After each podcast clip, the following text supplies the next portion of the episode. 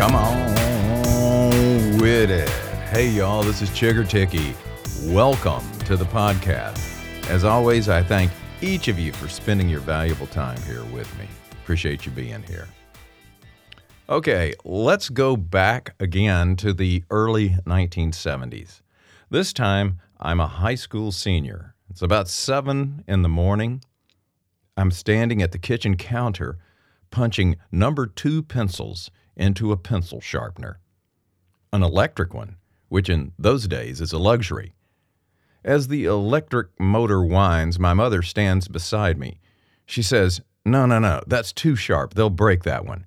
She takes the pencil, breaks the point, hands it back, and says, Try again. Mother is a second grade teacher.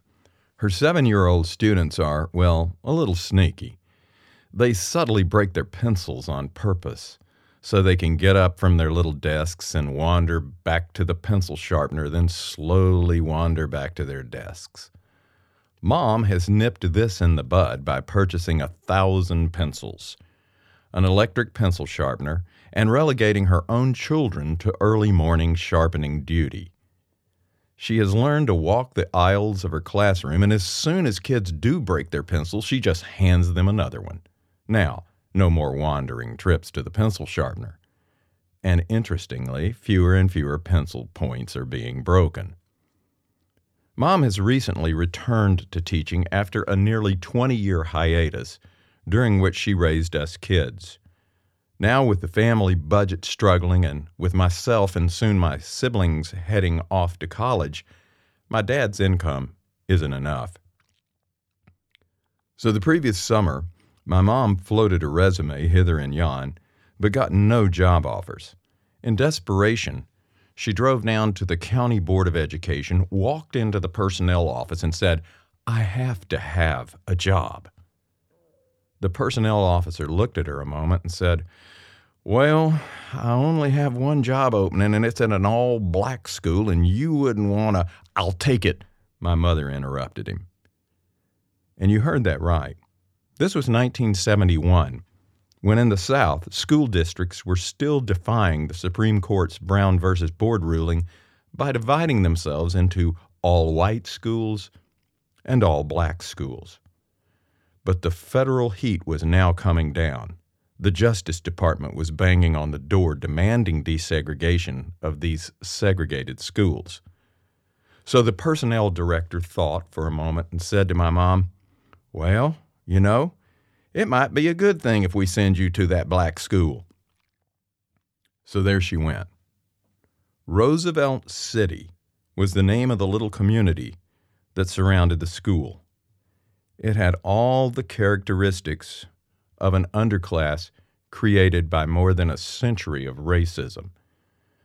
But it also had a vibrant warmth, an extraordinarily tight community, an energy and passion my mother hadn't experienced in other schools. At supper, she would regale our family with stories from her day. One of my favorites had to do with the twins, Ronald and Donald. They were bright boys, but only Donald was interested in his schoolwork. Ronald was full of fun and mischief. When his work wasn't done on time, Mom would confront him. And at this very moment, Ronald would get the Holy Ghost. That is to say, he would be suddenly overwhelmed with a Pentecostal ecstasy that sent him rolling and thrashing on the ground and uttering gibberish. The rest of the students would scatter, their backs to the wall, shouting, Ronald got the Holy Ghost! Ronald got the Holy Ghost! In a few moments, Ronald would calm down and say the Holy Ghost had taken all of his energy and he was just too tired to complete his work now. Well, Mom sat Ronald down for a private conversation. She told him that she too knew the Holy Ghost. In fact, Ronald, she said, I've known the Holy Ghost a whole lot longer than you have. And the Holy Ghost told me he has never interrupted you at school. So, Ronald, quit lying about the Holy Ghost. The Holy Ghost does not like it when people lie about him.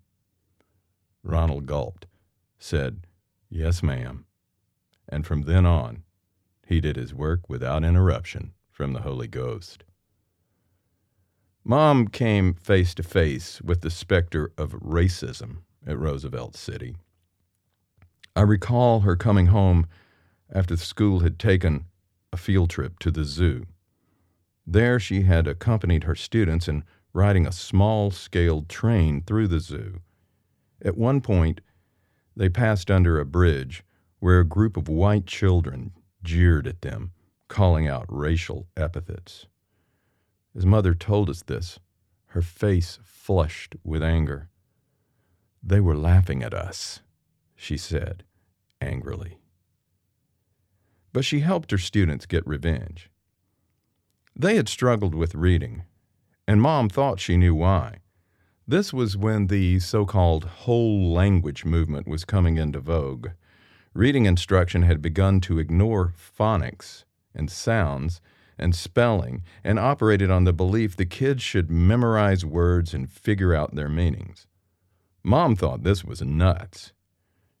Children need to learn the sounds letters make, she said. They need to learn how to put those sounds together, sound them out, and then hear and recognize the words they're saying. This and only this will encourage them to keep reading. She, of course, was talking about phonics. So she put aside the prescribed whole group language method and began teaching her children to read by phonics, by sounding out words. She got a member of our church, a computer programmer, to give her thousands of IBM punch cards, which she converted into flashcards of various sounds and sound combinations and then she pressed our family into helping her prepare these cards. At the end of the year, when the standardized test results came back, Mom's students had outscored those in the more affluent white schools. This difference was so dramatic that the district suspected some sort of cheating and sent out people to retest. But her students once again rose to the occasion. Mom reveled in the thought that those white kids who had laughed at her students at the zoo were among those whom her students had outperformed in reading. Who's laughing now? In the years to come, Mom had opportunities to leave Roosevelt City for what the district considered, quote, more comfortable situations. But my mother was at home in Roosevelt City. It would be the school from which she retired. This Friday, October 22nd, would be Mom's 95th birthday. She made it to age 77 when her health sort of sputtered out. Two years after she died, I found myself retiring from the ministry and taking up the mantle of school teacher. It's funny, really. Through all those years when I watched her from a distance, teaching, working into the evenings, readying herself for the next day, I thought, ain't no way I'm going to be doing that for a living. Sometimes, nowadays, I walk over to the electric pencil sharpener in my classroom and punch in a yellow number two I listen to the motor whine, and then I smile.